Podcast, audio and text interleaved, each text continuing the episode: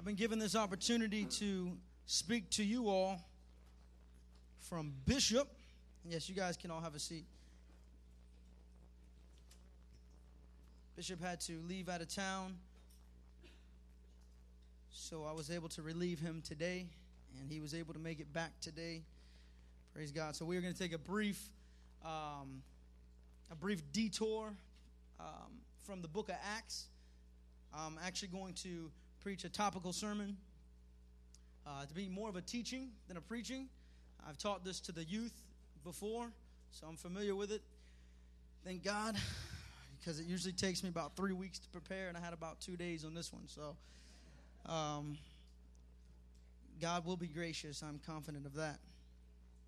Uh, so, the topic for today is repentance. We're going to talk about what repentance is and why it's important. And we're going to talk about some things that the world considers to be repentant, maybe even some folks in the church might fall into, um, and from the heart level. But we're going to talk about what true repentance is as well. So we're going to start off with um, we must learn what to do with our sins. That's a very important thing. As children of God, we have to understand whenever we do sin, whenever we do sin against God or against others, which all sin is against God, but whenever we do sin, what do we do with this sin? And that's going to lead us into repent. All capital letters, you need to repent for your sins. You need to turn from it, you need to run from it, and you need to confess it. So I always tell my boys that sin will draw you away from God and it will separate you from the people that you love and it will hurt you, it will destroy you, and it will destroy those who surround you.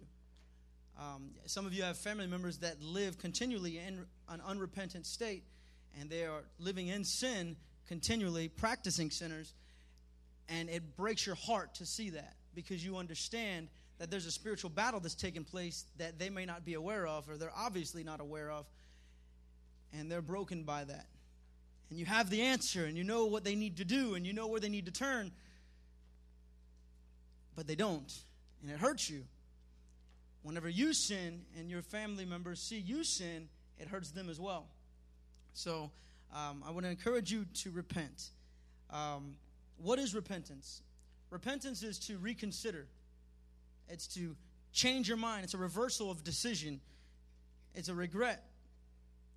And whenever we talk about repentance, there's repentance unto transformation and conversion which means that, and that, that's coupled with faith. So you go to this place where you are, your mind is changed. You were an individual who lived for yourself, you were selfish. You continued to do what pleased you and what was best for you. You would help others as long as it didn't detour you too much. As long as it wasn't too much of a burden to you, you would do it. That's who you were before. And then, whenever you have this changed mind, whenever you're converted, whenever God gives you this faith by grace, and whenever He draws you out of darkness and He pursues you and He grants you repentance, you come to this place where your mind is changed and you no longer like the things that you used to like. You no longer love the things that you used to love. You begin to hate those things because God hates them. You begin to run from your sins. That's repentance at conversion. And that's an initial thing that's done and is done once and for all. Whenever you are converted, whenever your mind is transformed, that's initial repentance. But there's an ongoing repentance as well that needs to be practiced whenever you are convicted of sin. Whenever you are aware of your sins and whenever you are aware that you have done something that has offended someone else or you've done something that's offended God, you need to have a change of mind about what you've done. There should be some type of reversal of your decision that you made because you know that it's hurting those that you love or it's hurting God whom you should love. Amen? So, the purpose of repentance is to reconcile broken relationships. That's what it's all about. To bring you back, to restore something that is broken. If you sin against your, your parents, young ones, or even those who, who are not so young, you still you sin against your parents. If you sin against your parents and you know that you've done something that's offended them and it's broken their heart and it's it's separated, there's tension now you, you need to have a reversal of your decision. You need to do something different. You need to have a change of mind. You should go and repent to that individual, as well as whenever you sin against God. it's all to reconcile that relationship, to mend that relationship. You guys can think of situations where someone has sinned against you. They've done something blatantly disrespectful. They've done something that hurts you. And they didn't seem like they cared too much about it. Or whenever you get around that person again, whenever you are back in fellowship with them, when you're in the same room with them, there's tension. There's a brokenness in relationship. And something needs to take place in order for restoration to take place, and that's repentance. Of course, there's forgiveness on their part as well, and we'll get into that.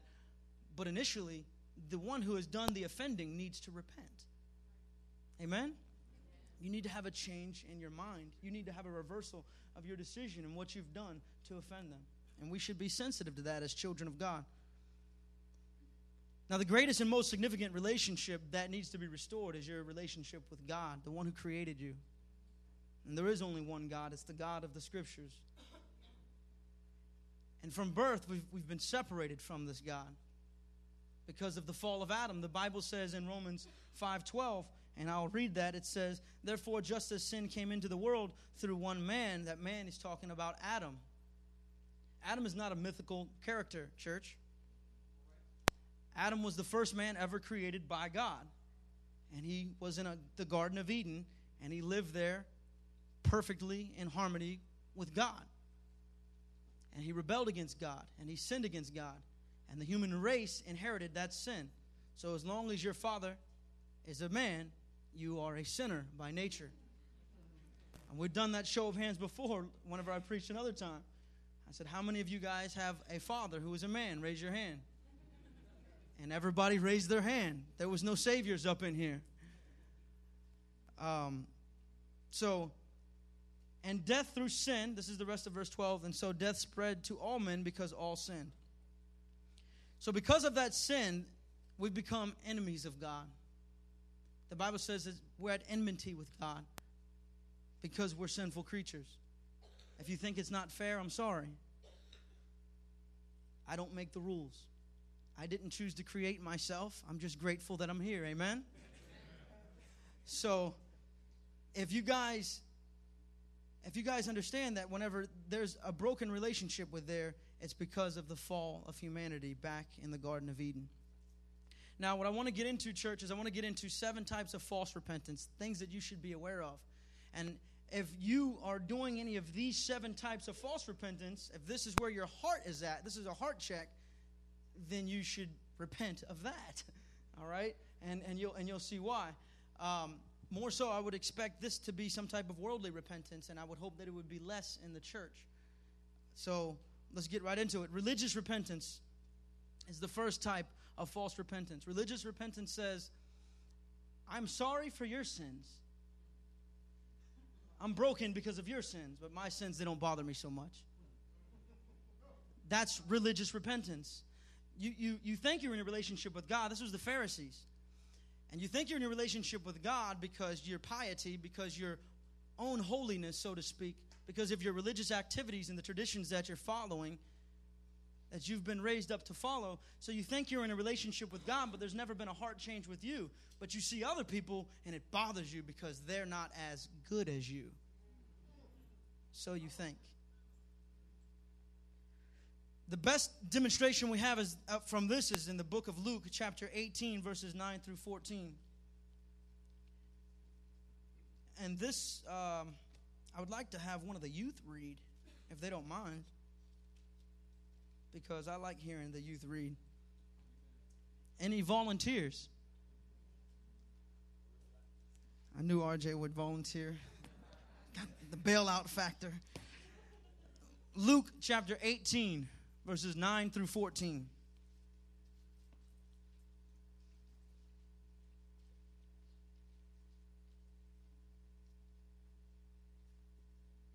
You might have to talk loud because you don't have a microphone.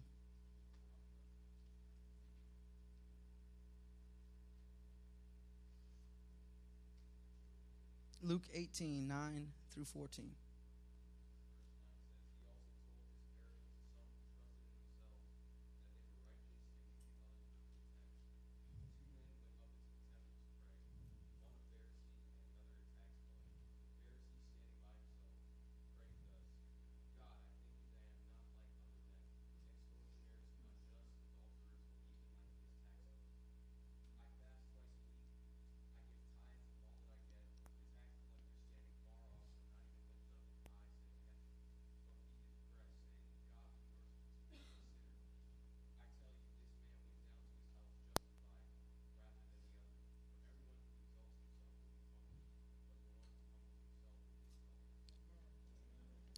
That's a clear indication of religious repentance from the Pharisee. He went into the temple, which would be the church of today, and he got up there and he had the audacity to talk to God and say, Thank you that I am not like him. He didn't repent of his own sins. He went in there prideful, exalting himself and belittling someone else because he thought he was better than that individual. His eyes were blinded to his own sin. And the second man goes in, not filled with pride, he's actually filled with grief. From the outside, he would be the one that really needs to repent, right? And he recognizes his sin and he humbly asks for forgiveness. He's dealing with his own sin. And Jesus says, I tell you the truth, that it's this man, not the other, that left justified and declared righteous in the sight of God. That's a warning to you, church. If your heart is to be prone to see other people's sins before you see your own, you should check yourself. Because that other person that you're looking at that you think you're better than might be the one leaving justified and righteous in the sight of God. While you're left holding your own righteousness, which is like filthy rags before our holy God. Amen? Pagan repentance is the second form, second type of a false repentance. Pagan repentance is where you try to make God good. It's like you manipulate the situation. And God is sovereign. It's a distorted view of sovereignty. God is sovereign. He doesn't need for you, He doesn't need your approval. He doesn't owe you anything. Pagan repentance says, I know that I'm wrong and I shouldn't be dating this guy, but if I tell God sorry, then He's obligated to make them better and make the situation better. or it says, I know I shouldn't be dating. Okay, it says, if I tell God I'm sorry, He has to heal me. You see, you think you've had a change of mind. You think that you're repentant. You think you're in a relationship with God, but your relationship is, a, has, is based on a distorted view of who God is. God doesn't have to heal you because you tell Him sorry. And it doesn't make you repentant if that's your mindset towards apologizing to God for the things that you've done to offend Him. If I tell God I'm sorry, He has to prosper me. God is not obligated to anyone, church. So do not repent like that. Do not repent because you feel like God owes you something or you feel like He would have to respond in a manner that you approve of to benefit you. The third one is worldly sorrow. This is the one that you see everywhere, and this is the one that probably confuses the church a little bit. Worldly sorrow, and, and Paul says to the Corinthians, he says, I perceive that you have worldly sorrow or worldly grief. And non Christians can feel bad, church. Non Christians, they have a conscience. They understand when they've done something wrong. All right? And as they see that they've done something wrong, what happens is they feel bad, but there's no change of heart. They just feel bad. There's no there's no change that goes inside of them. There's no type of remorse. There's no type of understanding that what they've done wrong has offended a holy God. It's just worldly sorrow. So do not repent like that, church. The fourth false type of repentance is mere confession.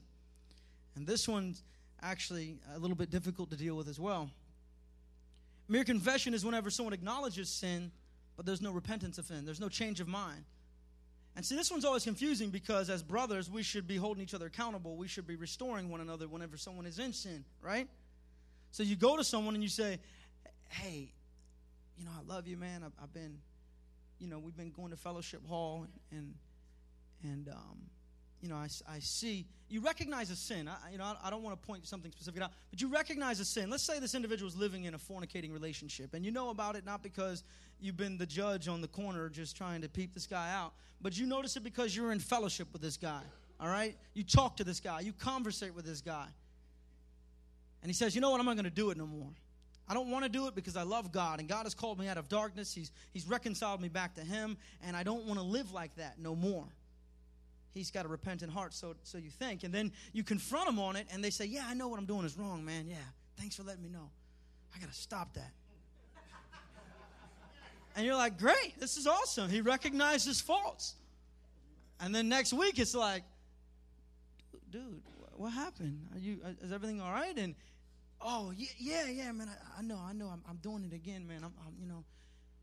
And you know what? You can have a little bit of grace there, but whenever it's a week after week after week after week, and it's the same sin, you begin to say, man, you're just mere confessing. You're not repenting. You're not having a heart change. You're not turning to God. You're not leaving your sin. You're just recognizing that what you're doing is wrong. And if you loved God the way that He loved you first, you would run from it. So you actually blaspheme the name of God because you're saying that you love Him and you're saying that you are grateful for His grace and you're grateful for His mercy and you don't want to live this way no more, but yet you still go back to it. Where's the brokenness? And when I say there's grace and there's leeway there to a degree, because I understand that we are, we are fallen. And I understand, even though that you've been called out of darkness and you've been you've got this new nature and you shouldn't be a practicing sinner and, and you sh- and you shouldn't be habitually sinning, I do understand that some people struggle with something, and you can tell through counseling if that individual is really broken and really wants to be restored. And we'll talk about true repentance and how we as a church can help these individuals get to a place where they don't keep falling and tripping up on the same thing. And as you give them that counsel, leaders, don't just give them counsel that says this is what you should do, but give them tasks and certain things to protect them from that sin and make sure you hold them accountable to the place where that you, you ask them about it. Look, man, we talked about this and, and I recommended that you do this because you came to me for counsel and I think this is the best thing for you so that you don't fall back into that sin. Have you done it? Hold them accountable to it. See what they say. You'll know if they're just mere confessing. I have a situation that I'm going to speak speak to you about in, in regards to uh, um, a recent situation, and, and I'll, I'll spare names, but a brother of mine was living in a fornicating relationship. And, you know, we confronted him on his sins because he wanted to be confronted with sins. He wants to live for God. And we asked him about it and you know we meet we meet weekly so you know we have opportunity to, to ask him how life is going. You know you ask me how life is going how's life going with you? How's your walk with god? How's your prayer time? How's your reading time? Everything going well? Awesome. That's great. I love you brother. But when you hear that he's fornicating you're like okay well what are we to do about this you, you understand that this is unacceptable as a, as a child of god for you to continue to walk in that type of behavior yeah i do understand i do want to do something about it cool Next week, everything's good. Next week, everything's good. Next week, everything's good. And then a month later, it's falling again. Okay? You know, you know, we, as a child of God, fornicating is something that's offensive to God. It's something that's dishonoring that individual. It's done, you're sinning against your own self. You're sinning against God. The whole nine. A couple times you get to the place where you're like, all right, now I want to help you because obviously you, you you keep falling into this. Obviously you're not leaning on Christ. So what can we do to help you? because you're going to keep falling. Brother, I don't know. Tell me what I can do, whatever it takes. That's the type of response you want from a brother, whatever it takes. So we set up different things. Make a long story short, this individual did some things that probably most people would not do, but he did it because he loved God and he put things in place to where it's going to be hard for him to fall into that sin again. And he did it specifically because he knew that it would make it harder for him to fall into that sin again, and he really doesn't want to. He's running away from it, church. That's the type of response that we should want. That is indication that someone's not just mere confessing their sin, but they really do want to change. The fifth one, church, is blame shifting. Adam blame shifted, didn't he? And then Eve blame shifted, didn't she? Why, what have you done, Adam? this defective woman you gave me. yeah, what's up with that? And Eve's like, no, it's the doggone serpent. It was the serpent's fault. Truth be told, they were both in sin. They both sinned against God, and they both should have confessed in a manner that showed that, look, I understand what I did and I was wrong. And ladies, that's not a knock on you because Adam was the head of his house and he's without excuse. He should have been leading Eve better. Amen? So, whenever you, some of you may be guilty of this. I know that I, I've been guilty of this because you're so self righteous, or I'm so self righteous. You lose your temper, you get a little angry And it's not the type of anger without sin, but it's angry with sin. Well, they shouldn't have done that. If they wouldn't have done that, then I wouldn't. That's blame shifting. You have an unrepentant heart, and you shouldn't do that. You should recognize your flaws and turn from them. Trust me, it would go easier in your household, husbands. I promise you. Minimizing is the sixth one. Minimizing's, you always got the Hitler button. You know? It's like, yeah, I did that, but at least I'm not. Yeah, I'm fornicating, but at least I'm not with multiple girls. Really? You're minimizing your sin because it makes you feel better, but you're not repenting of your sins. You haven't had that heart change. As a matter of fact, you're justifying your actions. And then the last type of false repentance, do not repent like this, is excuse making. Yeah, I did it, but I had a rough upbringing. Yeah, I stole from my boss, but they don't pay me enough. I'm worth more than what they pay me. You make excuses for the reason why you do the things you do. You make excuses for why you're sinning. And, church, it's unacceptable. Sin is, and, and you know, I think what helped me, and, and hopefully it helps you, is whenever you realize and, and you imagine, whenever you're sinning, it's, it's that sin that you are willingly participating in that put your Savior on the cross. That should, that should stir something inside of you. That should develop a hatred of sin. Because what Christ did on the cross is beautiful, but whenever you see the picture of how humanity handled Christ, it's horrific. And it's just always helped me to say, man, why, why would I do that? That's what put Christ on the cross. I love Jesus. Why would I do that? That just helps me. That's my personal motivator. So you can use it if you want to. Now we're going to talk about true repentance. This is how you should be repenting, church. It's a little bit of a process, but nonetheless, it goes back to the simple you have to have a change of mindset and you have to turn away from your sins and back to God. But I believe that if this process could help you understand a little bit more about repentance. Um, first of all, we've all sinned against God and we sin against others, and you will do it again. That's not a pass. I'm not trying to minimize it, but even though we've been redeemed from destruction, church, we still have a carnal nature. And, and it should bother you when you sin against God, and it should bother you when you sin against someone else. But for you to say that it's never going to happen again, I think you're being entirely too optimistic. right? Because the reality remains that you have not received a glorified body. One day you will, church. And that's the blessed hope. That's what keeps us going. For the book of First John says that, you know, it's not yet been revealed who we are, but one day we will see him for who he is and we'll be just like him. Oh, glorious day. Amen? That's what we long for. That's our hope that keeps us going. But in the meantime, you need to understand what you do with the sin whenever you sin against someone or you sin against God. So, since the fall of Adam, we are all sinners by nature and by also by choice. Um, so, step one of the five steps in order to really be repentant. That's funny, right? It makes sense. I'll get through here. The first step is conviction. All right? You should be convicted of sin. You're fornicating? Conviction.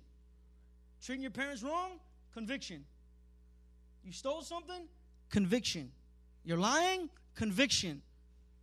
Treating people rudely? You're being selfish? You're being prideful? Conviction.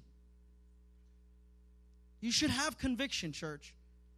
Convictions from the Holy Spirit. God has given you a conscience, but then the Holy Spirit works in to show you what your sin really is and what it means before holy God. So when you have conviction, what do you do? Do you just ignore it? Do you just keep it right here because no one else knows you're convicted? So you put on your little fake smile and just keep going about your day? I hope not. When you're convicted, you should thank God for that conviction because He's the one convicting you. Church, let me tell you something. Whenever someone's living in blatant sin and practicing sin, they're under the condemnation of God because the Holy Spirit is not convicting them. That's a scary place to be. They're being given over. So if you ignore your conviction, you're spitting in God's face. Don't do it. Praise Him. Thank Him for allowing you to be convicted.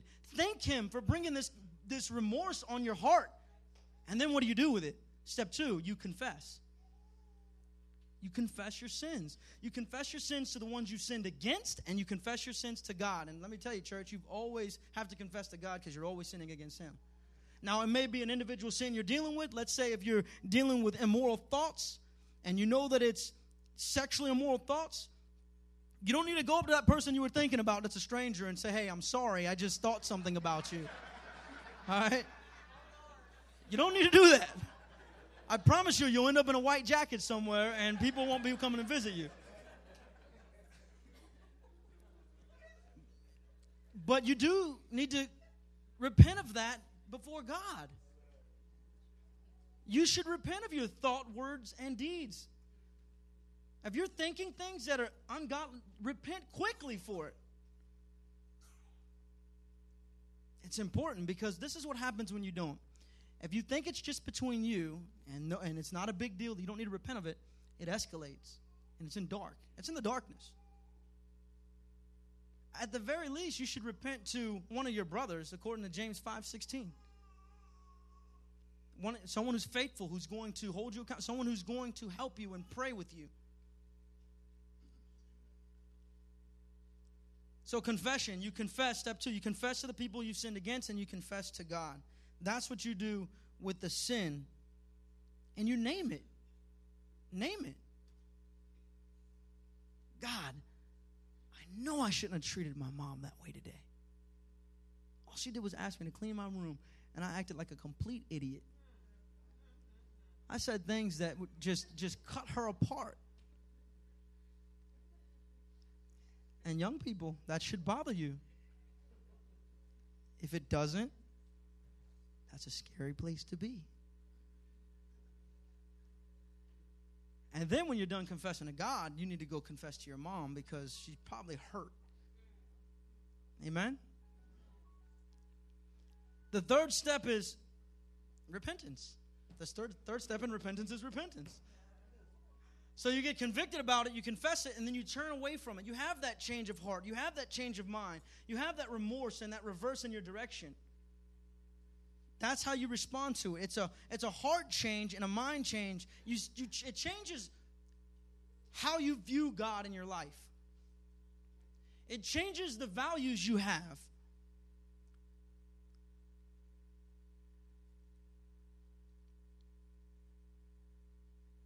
We have to get to a place where we turn to Jesus and away from our sins. That's the third step. And the fourth step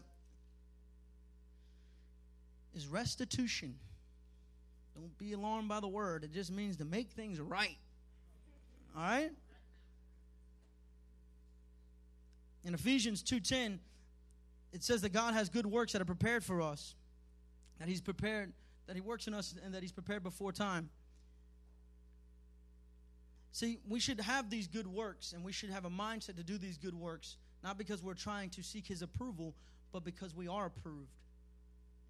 You see, because he loved us first and he died for us and he's called us out of darkness, he's, he's granted you repentance. Now you should, you should walk in those good works that he prepared before time. And part of those good works is restitution. You've sinned against someone, you've hurt their feelings, you've, you've broken fellowship and relationship. So now what are you going to do? You're going to begin to work on damage control because you love them. For instance, you stole $5 from somebody. You get convicted about it. You confess of it. You have a change of mind. Now, what are you going to do? You're going to give them back at least $5. I would hope you give them 10 That's restitution, right?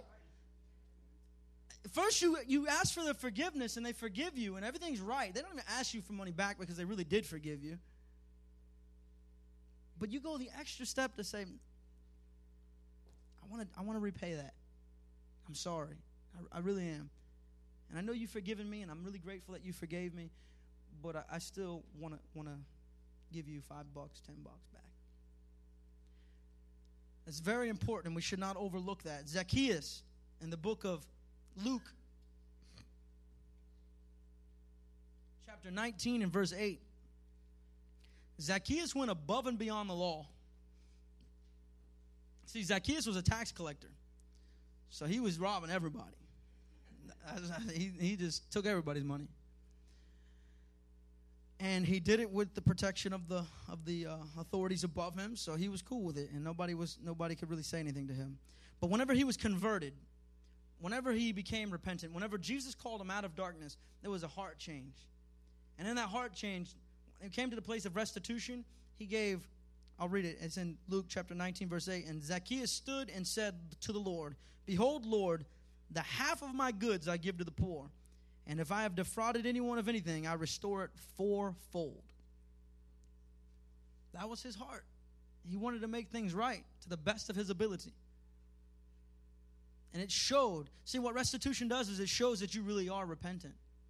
It shows that's whenever you're counseling someone and they're they're saying they don't want to live in this sin anymore, and you recommend this book or you recommend this prayer, you recommend this scripture, or you recommend these duties, whatever the case is, you just know that this is best for this individual to keep them, you know, to help them not go back into that sin. If they start doing that in your next counseling session, they say, Yeah, I've read everything you told me to re- read. I haven't done those things you didn't tell me to do because I know that you were trying to help me and that was good counsel. And yes, we're good. We're on track.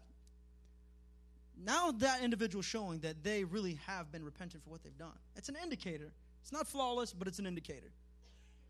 Now, on the other hand, if that individual comes back into your counseling meeting, I, I, I didn't read I didn't read it because I didn't have time to read it. And it's like, dude, how much do you care? I didn't tell you to do this because I think it sounds good. You've been depending on your own righteousness. You've been pending, depending on your own ability for too long.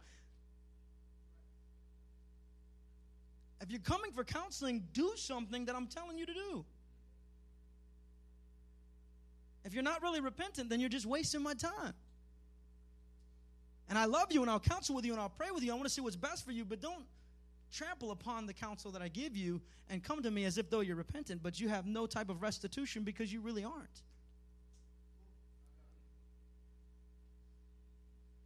And then the last step in, in true repentance would be the reconciliation step. Now, reconciliation takes two parties. You can get all the way up to reconciliation and, in the repentance process, if you will. You can be convicted of sin, praise God. You can confess sin by His grace. You can turn from it by His grace. And you can participate in restitution because He's good. And then once it comes to reconciliation, if they're not willing to forgive you, you're not going to be reconciled. But you will always be reconciled back to God. Because God says, if you confess your sins, I am faithful and just to forgive you of your sins and cleanse you from all unrighteousness. So if you go to God and you say, God, I know what I've done is wrong and I know that I shouldn't do it, and it's wrong because your word says that it's wrong, and I know it's an offense to you, and I don't want to continue to live a life that's making a mockery of you. People are blaspheming your name because of me. I say I know you, but I don't serve you. Please forgive me, God. Help me. You will be reconciled to God because he's good. And on the other hand, whenever you confess to a brother or a sister, they may hold a grudge. And you should pray for them. And they should repent of that grudge. Amen?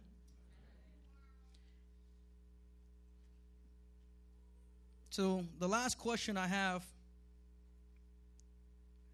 before I try to call you all to repentance. Some of y'all need it. When do we repent? Church, we repent when we're convicted of sin. And you should be specific about what you're repenting for to the best of your ability. Whenever you know that you've offended God or you've offended someone else, you should repent.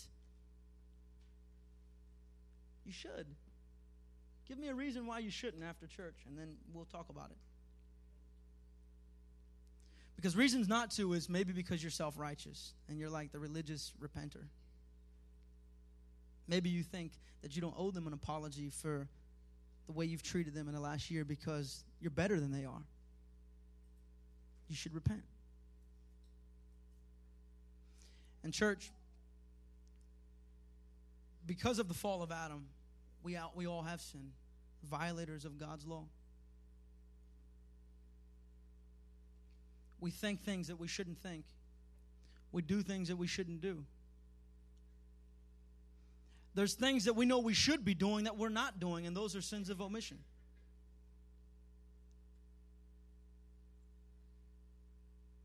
Some of us practice sin. Some of us have very sinful mindsets and keep it secretive to ourselves. Because we are sinners and violators of God's law, we have to turn to the Savior in order to be redeemed. And I want to touch on it more. The initial repentance is unto conversion, but and some of, some of y'all some of y'all are in a great relationship with God. You've repented, you've been converted, and you're in good standing with God. And that's awesome. Now it's not a matter of you trying to repent so that you can be saved and you're, and you're worried about losing your salvation every time you do something, every time you fumble. You should be broken and you should deal with it, but you shouldn't be self condemning. God doesn't want you to walk on eggshells like that. He understands you need grace. If you didn't, you wouldn't need a Savior. But others of you, you're not in a relationship with God. You sin willingly and you're not convicted of it. You practice sin and you feel no remorse. You merely confess whenever someone comes to you in love, that's a brother or sister in the church, and they're calling you to repentance because they love you and they want to see you restored to God. You merely confess. And then we get confused. Do they know what they're doing is wrong? They keep saying they love Jesus, but they keep doing it. Church, I'm calling you to repentance. If that is you, I'm calling you to repentance. I'm calling you to lay down what you're holding on to. I don't know why you're holding on to it. Or is it holding on to you? If you're convicted of it, repent of it. Confess it. Do it today. Today's the day of salvation, not tomorrow. If God is convicting you of sin right now, I challenge you to openly, publicly confess it on this altar. Turn to Jesus and away from your sins once and for all. Run to the Savior. He is mighty to save. He will restore you, He will change you. You'll never be the same again you'll be brought into the uh, family of God, into relationship with the community of God. Just as Pastor Robert said this morning, we pray every week that there's something we say or do by the grace of God and the power of the Holy Spirit that touches you and changes you for all of eternity. Because nothing else matters, church. When it's all said and done, you stand before God and you are judged. Do you stand before Him as a son or a daughter? Or do you stand before Him holding up your banner of your own self righteousness that has no merit at all in the kingdom of God? Whatever sin it is, if that conviction is sitting with you now, repent. You don't have to hold on to it. You know what God did for us? when God sent his son, you know, sometimes preachers make such a big deal about Christ being beaten. Some of the apostles had a worse death, had a worse martyrdom than Christ had. Do you know the significance of Christ on the cross?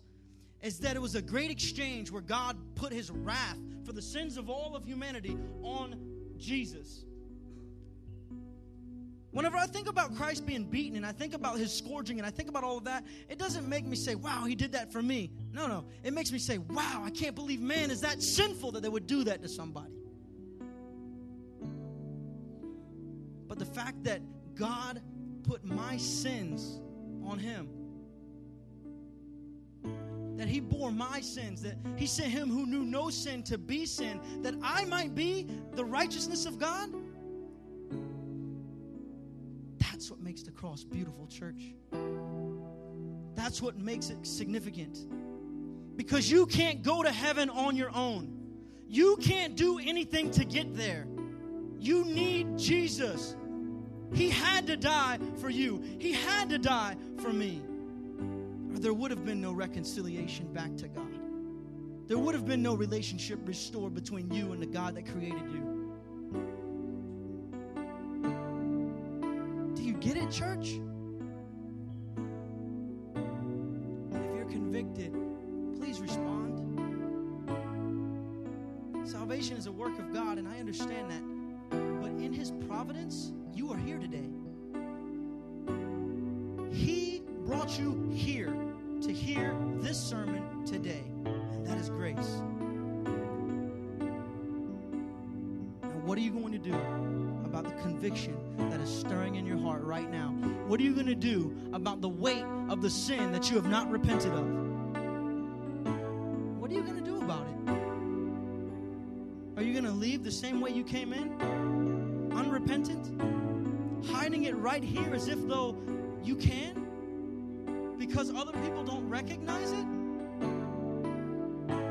God knows, God's aware. He's calling you to repentance today. He's stretching out a merciful hand to you, saying, Here I am, repent. Come to me as you are, and I will make you whole.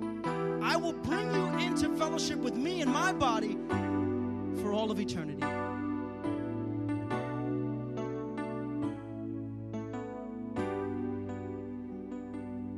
Church, I love you.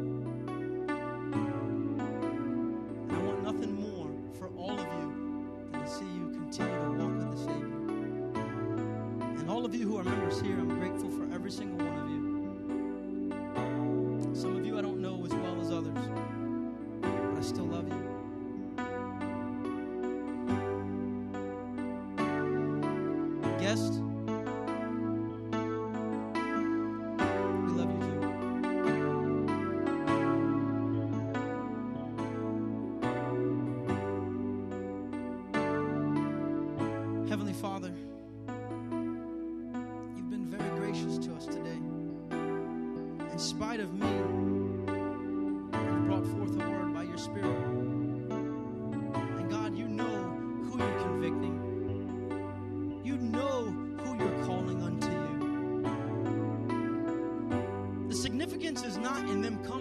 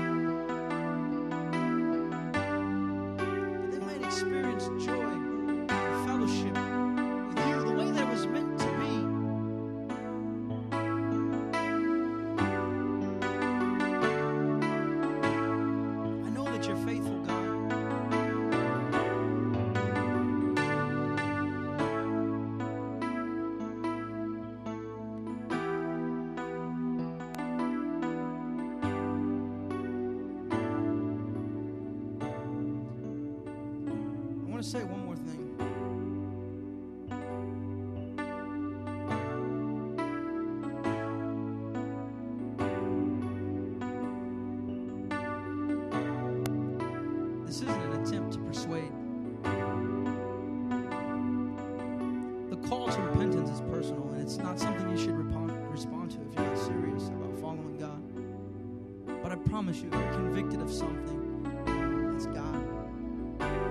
It's God convicting you. And I make one last plea to you to come to the altar, that one of the leaders might be able to pray with